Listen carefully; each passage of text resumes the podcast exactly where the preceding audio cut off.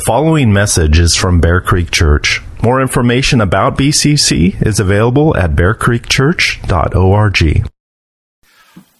Well, good morning. It's good to see you all. I'd like you to open your Bibles to 1 Peter and chapter 2.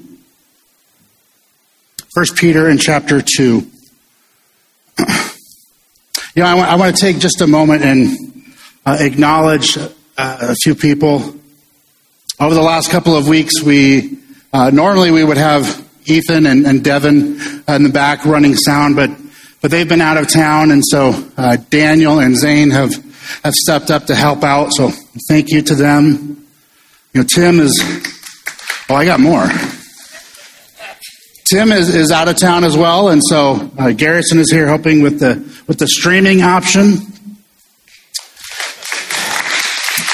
I'm going to keep going.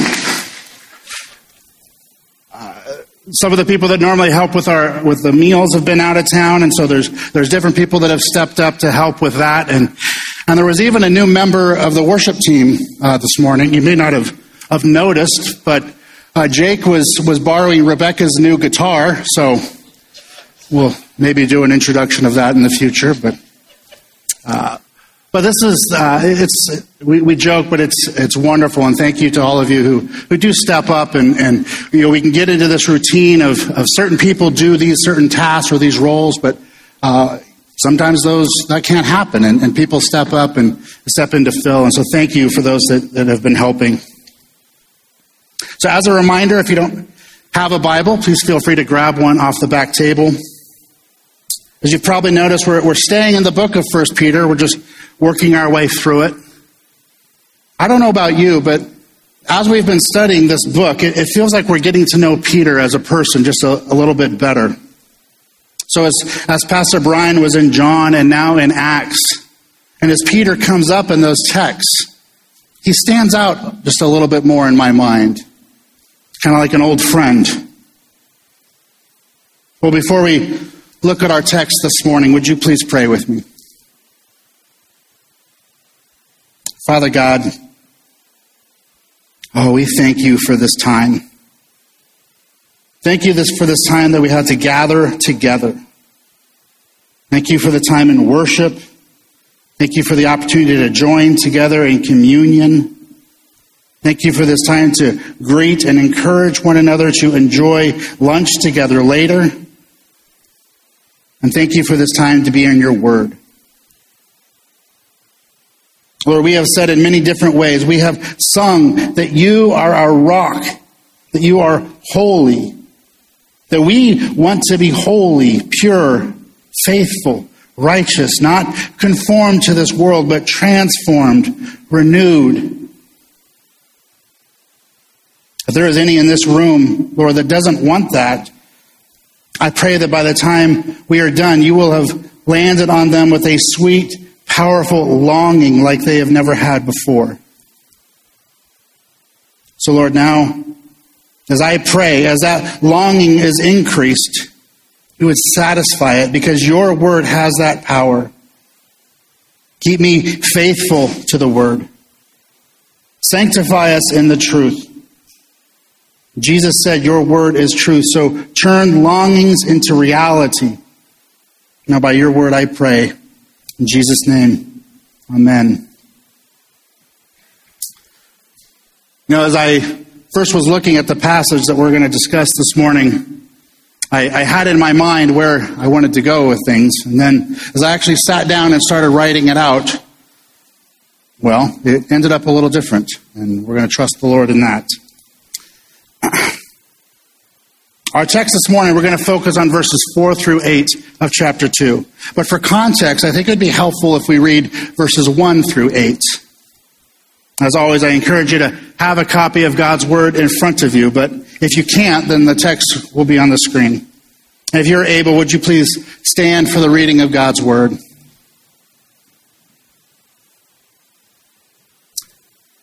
God's Word says, so put away all malice and all deceit and hypocrisy and envy and all slander. Like newborn infants, long for the pure spiritual milk, that by it you may grow up into salvation, if indeed you have tasted that the Lord is good.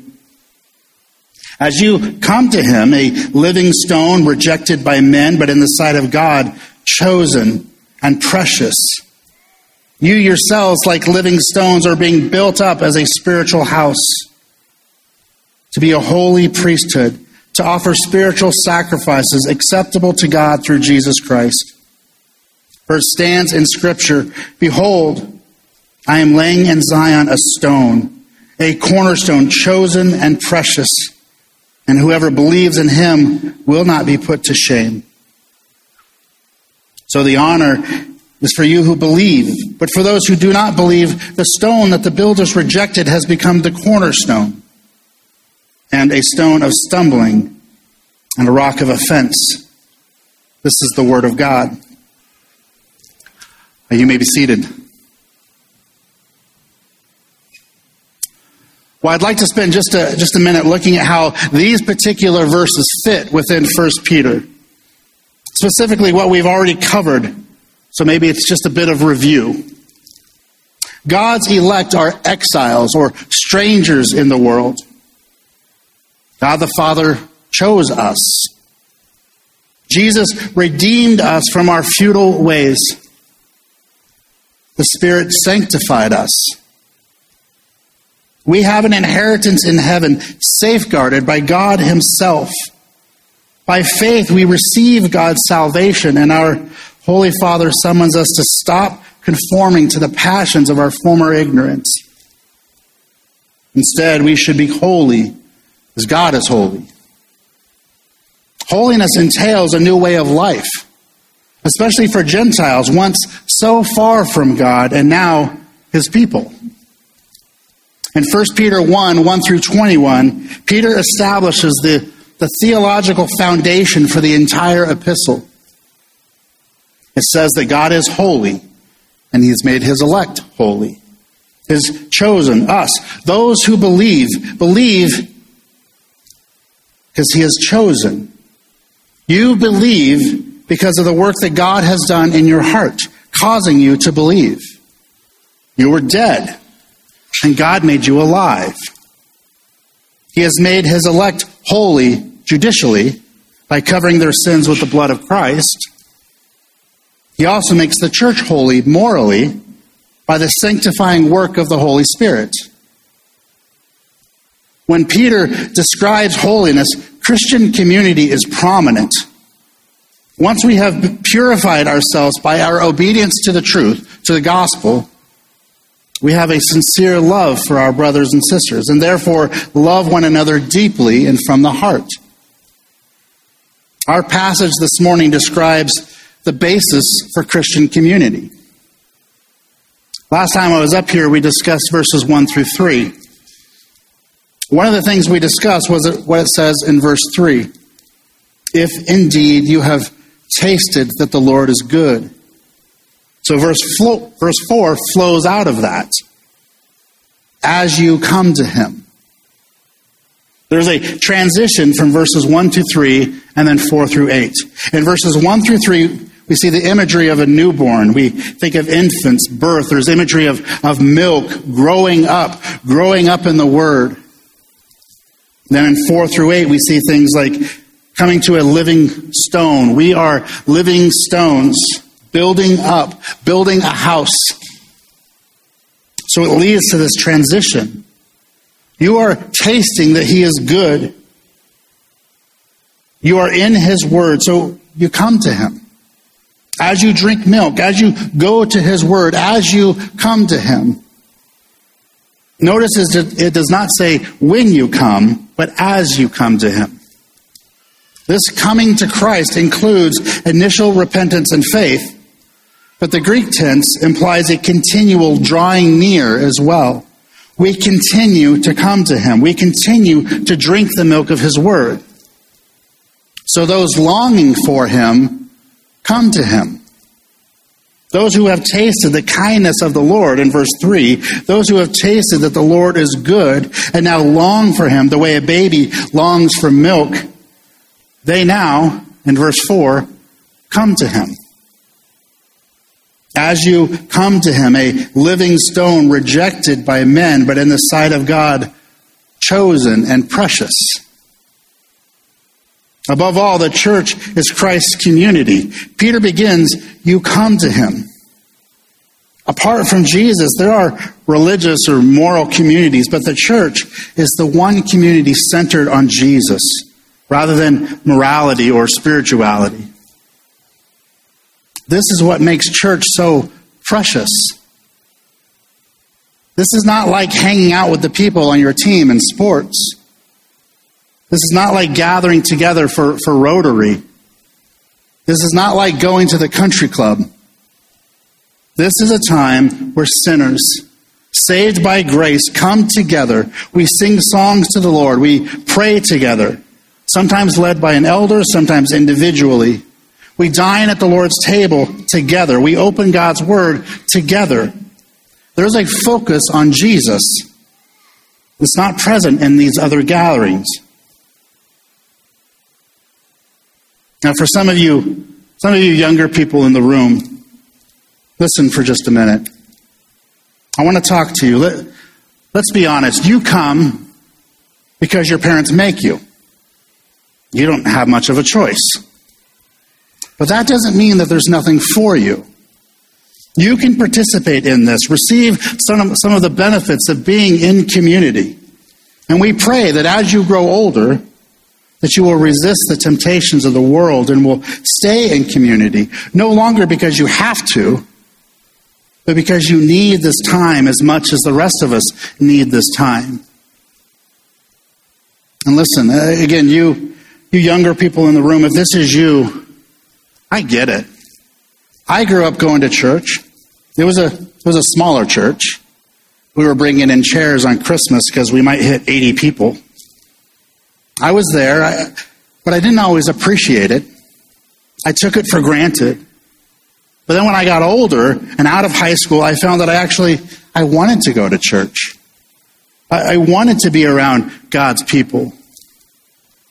I wanted to grow in my faith.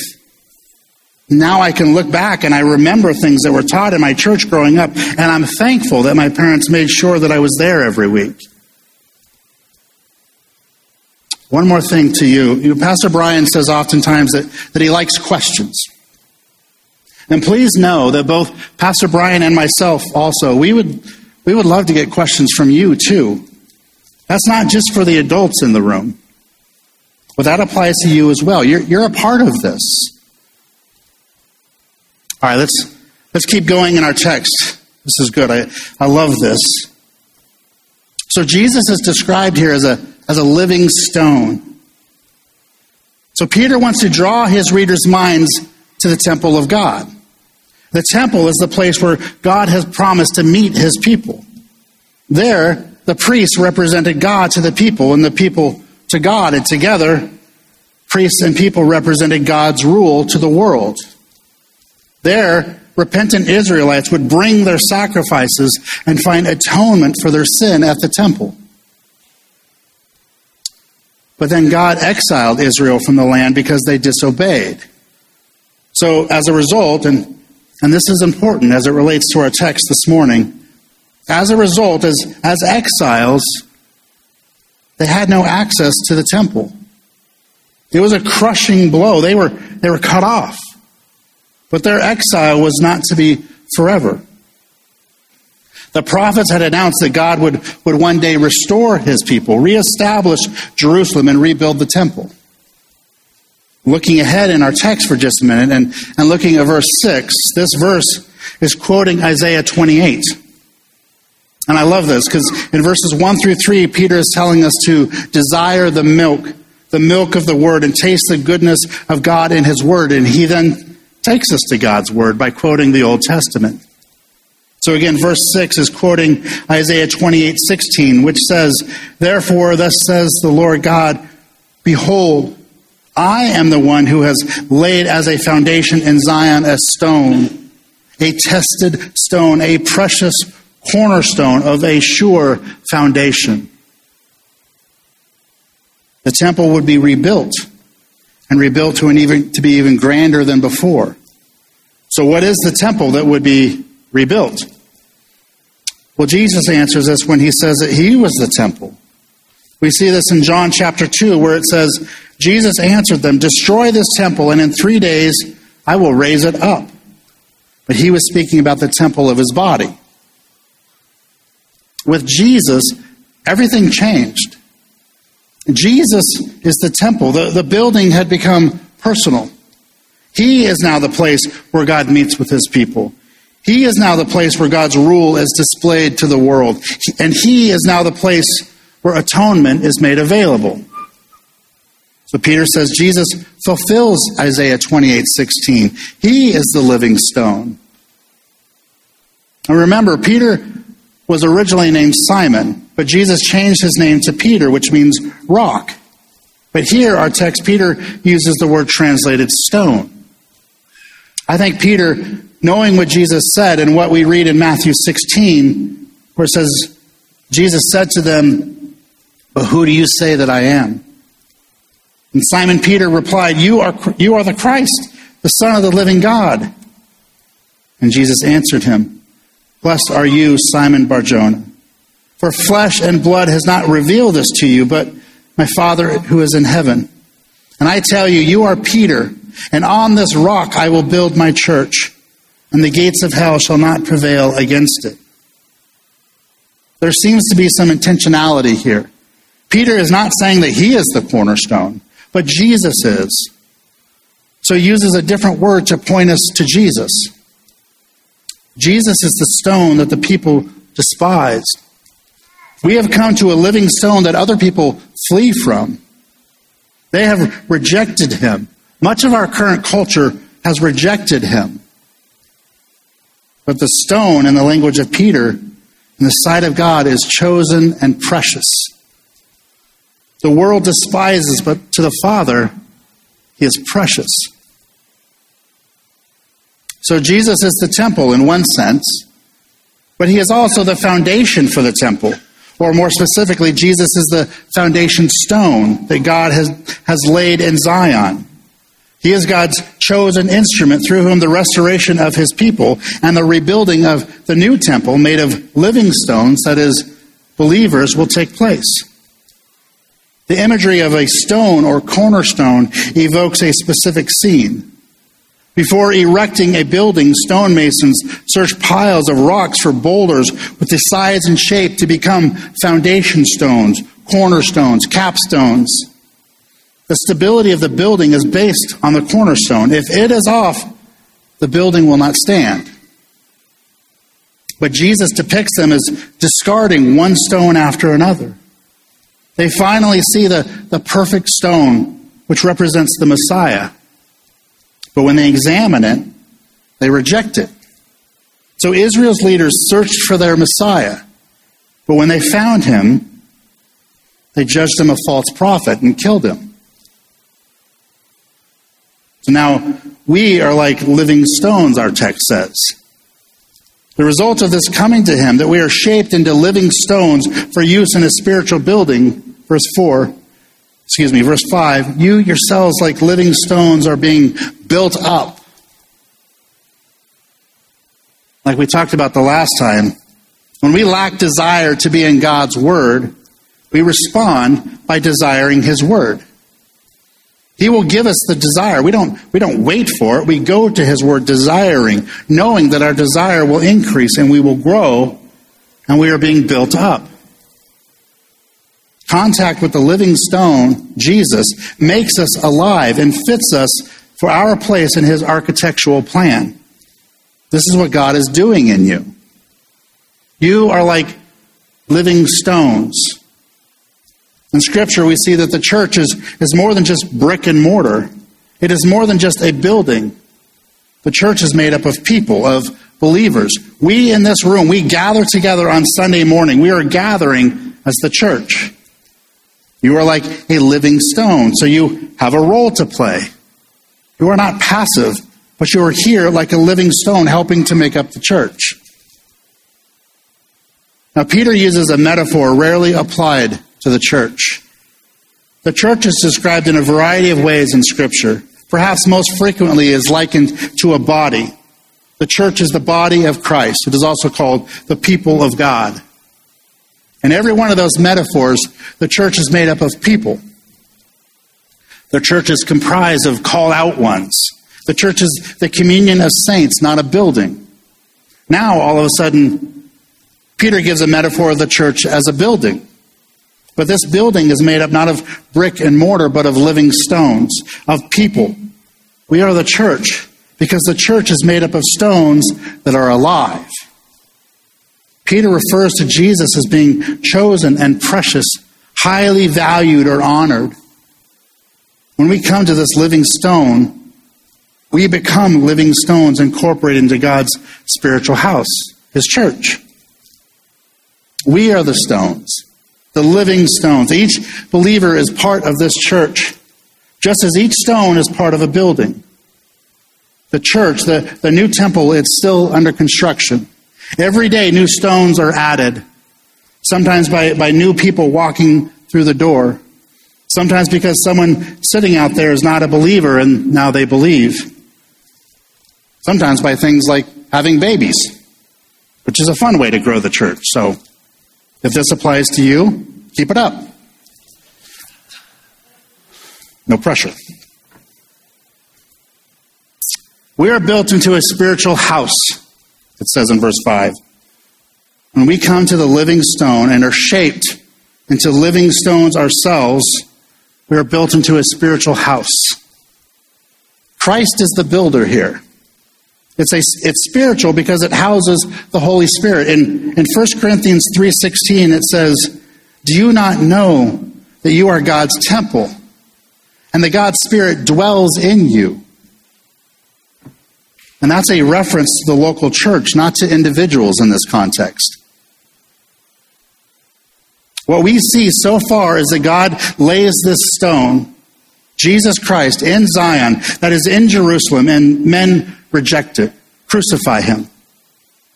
But God has chosen this stone and regards him as infinitely precious and raises him from the dead and makes him an ever living stone and gives him the place of highest honor at the head of the corner. All of this to the end that Christ might gather a people who would themselves be alive like him and would make a temple, a church, an eternal dwelling place for the Spirit of God. Those who come to Jesus by faith, again, verse 5, you yourselves, like living stones, are being built up as a spiritual house, to be a holy priesthood, to offer spiritual sacrifices acceptable to God through Jesus Christ. In the Old Testament, the temple served as God's house, the place of God's presence. So by calling Christians part of a spiritual house, Peter means that they and us, the church, are God's temple, where his Spirit dwells. All Christians are individually indwelled by the Spirit of God. We see this in Romans 8, where it says, You, however, are not in the flesh, but in the Spirit, if in fact the Spirit of God dwells in you. Anyone who does not have the Spirit of Christ does not belong to him. And therefore, our bodies are the temple of the Holy Spirit. Or do you not know that your body is a temple of the Holy Spirit within you, whom you have from God? You are not your own. But the repeated emphasis of the New Testament is that Christians are corporately the temple of God, the place where God's glory dwells, in whom the whole structure, being joined together, grows into a holy temple in the Lord. And First Peter, the apostle, calls his churches a, a chosen people, the people of God. Peter assumes that to come to Christ is to come into this community. According to Peter, all that we are rests on all that Jesus is. If we come to Christ, the living stone, we become living stones. Jesus is the cornerstone, and God builds us into a spiritual house that rests on him. Because Jesus is the chosen one, we are God's chosen ones. So to say this maybe a little differently, when we come to Jesus, not the city of Jerusalem, we come to the living stone. When we come to Jesus, not to Judaism, we come into God's kingdom. Or when we come to Jesus, not to not the ornate temple, we become God's spiritual house and holy priesthood. Some speak of the elect of God as individuals, but Scripture typically calls the church the elect or chosen of God. Isaiah says that the servant of the Lord, the Messiah, is the chosen one, in whom and by whom all others are chosen. At the transfiguration, the climactic revelation of Jesus' glory, the, the Father declares, This is my Son, my chosen one. A truth that Israel's rulers mocked at the crucifixion. In 1 Peter 2, the descriptions of Jesus are singular, and the descriptions of his people are plural. From this, we see that following Jesus entails joining his community, the church. The Christian who professes to follow Jesus, but is, is too good, too busy, or too self sufficient for, for the church is a walking contradiction. In the Old Covenant, God set his people apart from the nations. And in the New Covenant, he sets us apart as we live among the nations. But all of Scripture testifies that believers cannot be godly or fruitful without joining God's family and realizing some form of separation from the world. Yes, there are there may be times that we can't be here in person. We know that sometimes you or someone in your home may be ill, and you may be out of town, or you, you tried but just couldn't get the family out the door. Those happen. Right? But we want to be here. You would be if you could. We may have to fight with our schedule to make sure that we can be at church on Sunday. Whether you are younger or older, less mature in your faith or more mature in your faith, you recognize that the church is God's design, and so you come and you worship. We are a holy priesthood, it says in verse 5. The greatness of the reality forces the imagery to, to break down. Not only are we living stones being built into a spiritual house for God's habitation, we are also a holy priesthood. In other words, we are not merely the, the passive building where God dwells, we're also the active participants in worship. And not just participants, but a special kind of participant, the priests, all of you. This is the great teaching about the priesthood of all believers. We all, lay people and vocational elders, are the holy priesthood of this new spiritual house. And our privilege now as priests is to draw near to God with spiritual sacrifices. The priests brought the sacrifices into the tabernacle in the Old Testament. But now the tabernacle is replaced by the Christian church. The atoning altar is replaced by Jesus Christ and his shed blood. And the priests are replaced by you, those who believe in Christ. You can go directly to God in prayer. You don't need to go through an earthly priest. Jesus is now our high priest. We are not just a spiritual house, we are a priesthood. On this point, R.C. Sproul said, This passage was very dear to Martin Luther. When he spoke about the priesthood of all believers, he was not saying that there is no distinction in the church between clergy and laity. The New Testament lays the foundation for those distinctions. Luther was saying that the priesthood of the New Testament is given to the whole Christian community. Yes, there's a structure and an order to the local church, and that doesn't change. But you are still an active and, and vital member of the church you're not just a spectator. In the Old Testament, the basic function of the priest was to offer up sacrifices in, to God in keeping with the sacrificial system of the Old Covenant. The sacrifices that the priests offered were physical sacrifices, animals, and grain offerings. But we are a different kind of priesthood, a spiritual priesthood, in which each believer is called to offer up spiritual sacrifices to God. At the very heart of worship is the concept of the offering of sacrifices. This priesthood of all believers also changes our understanding of ordinary life in the church, since every believer is a priest before God, united to the chief priest, Jesus. Each believer's worship is significant. These spiritual sacrifices are offered to God through Christ. The goal of all of this is that spiritual sacrifices would be offered which are acceptable to God through Jesus Christ. God's aim is that we offer him spiritual sacrifices. And we can only do that through Jesus Christ. Jesus is the living stone. Everything hangs on our coming to the living stone. If we don't come to Jesus, the living stone, then we don't have life. We are not built into a spiritual house. We do not become a holy priesthood, and we will not offer spiritual sacrifices. It all hangs on Jesus and connecting with Jesus, coming to Jesus. That's why Peter ends verse 5 with the words to offer up spiritual sacrifices acceptable to God through Jesus Christ. Jesus is infinitely precious. This should cause us to love Jesus with all our hearts. He is the only way to God.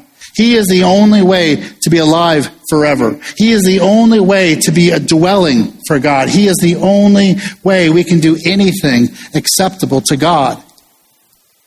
This is why verse 7 says that He is precious, costly to us who believe, infinitely precious.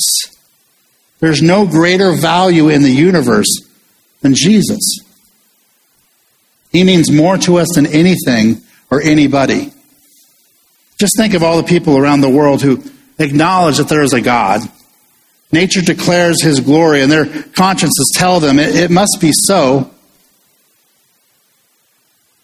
But they don't know how to do anything fully acceptable to this God because they don't know Jesus. They try rituals and disciplines and sacrifices and vows and relics and virtues, but all in vain. Because God says at the end of verse 5 the sacrifices that are acceptable to Him are acceptable through Jesus Christ, not through human effort or human merit or human achievement, but through Jesus Christ. That's why Paul said in Romans 15 18, For I will not venture to speak of anything except what Christ has accomplished through me. The preciousness of Christ to our hearts is this through him, we know God and come to God and experience the presence of God and offer acceptable sacrifices to God. Without him, all is distance and darkness and wrath. Christ is precious, very, very precious. So, what are these spiritual sacrifices that we see in verse 5? What are these spiritual sacrifices that we offer to God through Jesus Christ? Based on this text, it, it feels like this is important. So we should have some idea what Peter is talking about. I think we can answer this by letting Scripture answer for us. What does Scripture describe as acceptable to God? In Romans 12:1, Paul says, I appeal to you, therefore, brothers, by the mercies of God to present your bodies as a living sacrifice, holy and acceptable to God, which is your spiritual worship. That means, I think, that everything you do with your body is to be done as an act of worship to God. Whether you eat or drink or hammer nails or play the piano or drive a car or make a meal or program a computer or read a book or shoot a basketball or mend a shirt or do your homework. Whatever you do with your body, do to the glory of God. Then it is your spiritual service of worship. One way in which we function as spiritual priests is by offering the sacrifice of praise to God, which is what worship is. Worship is not entertainment. Worship is when the people of God lift up their praises, adoration, and affections to God.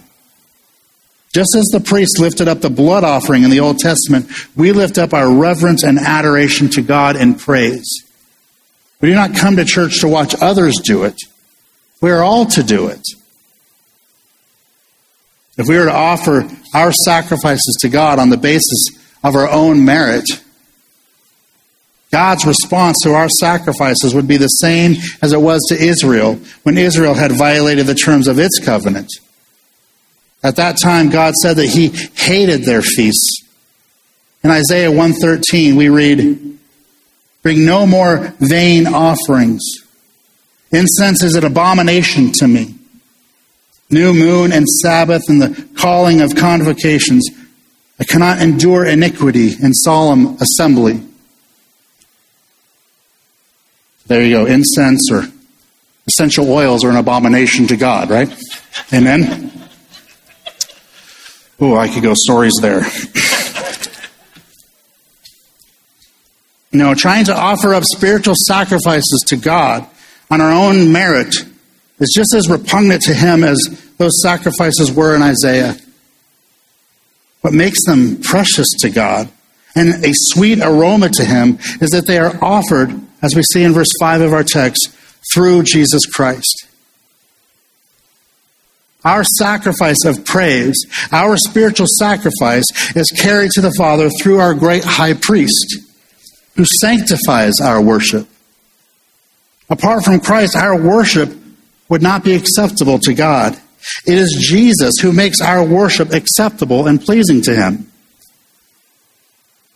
So if you find yourself hesitant to sing loudly because your singing voice is less like Adele and more like Oscar the Grouch, Jesus redeems it and sanctifies it.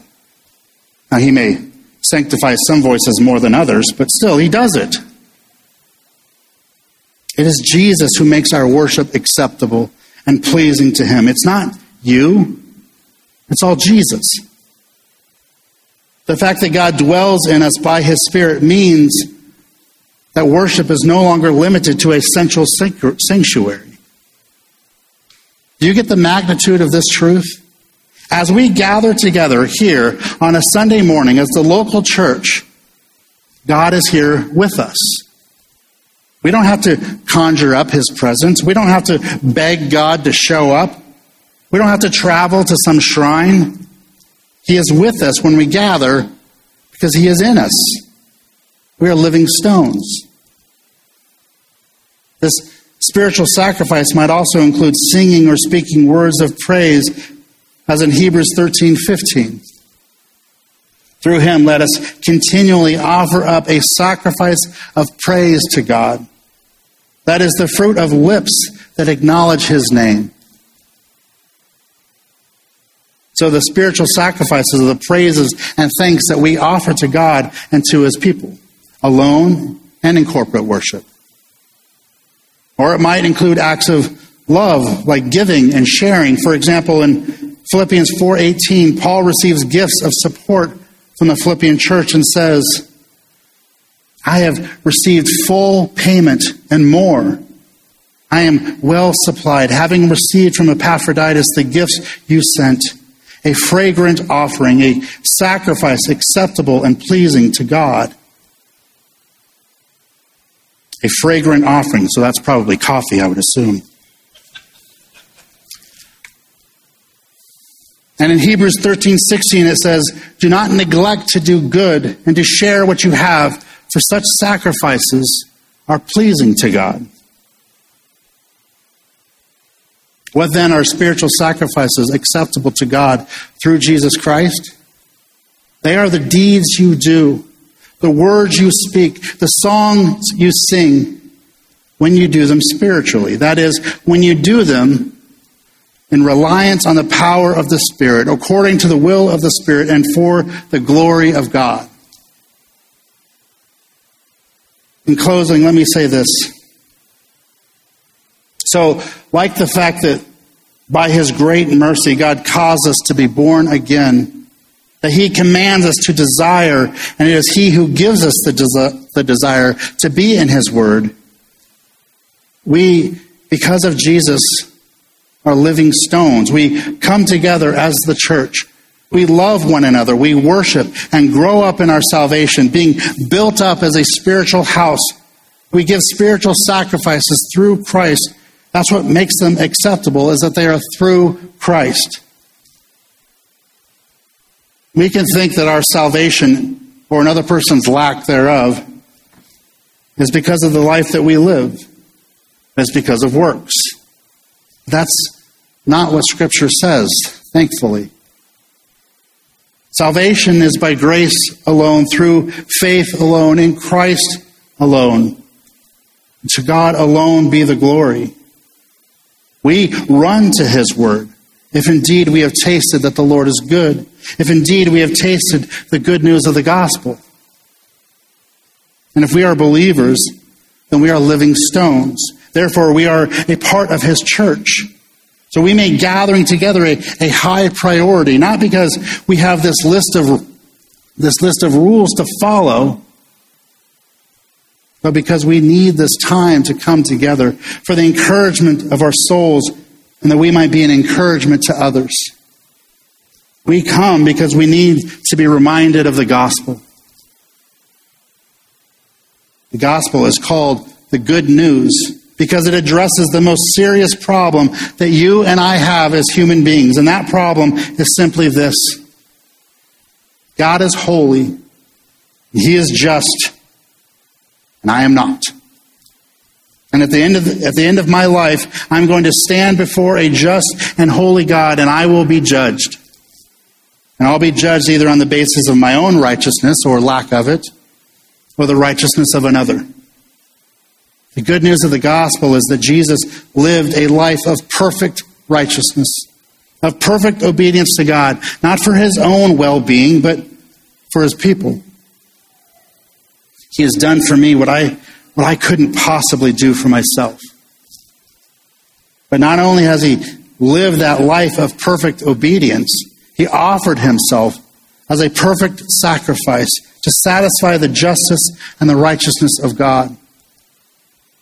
The Bible makes it clear that we are justified not by our works, not by our efforts, not by our deeds, but by faith, by faith alone.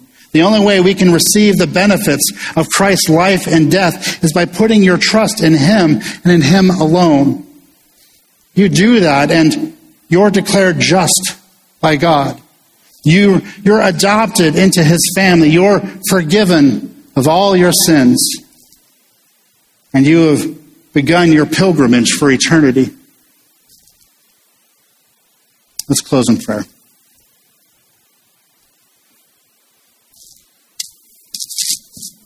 Father God, ah, thank you for this time. I need this time. Father, thank you for your word. We thank you for salvation. Lord Jesus, you are our cornerstone. We thank you. You are our great God. We give you praise and glory. I pray for any who is hearing my voice who has not yet been born again from above. That the word of God that is sharper than any two edged sword and is living and active will penetrate into the hearts of those who are dead in their trespasses and sins. That they might live and taste and see that you are true and that you are good. Father, we confess that we can let our own pride, our own sin damage your church. Forgive us.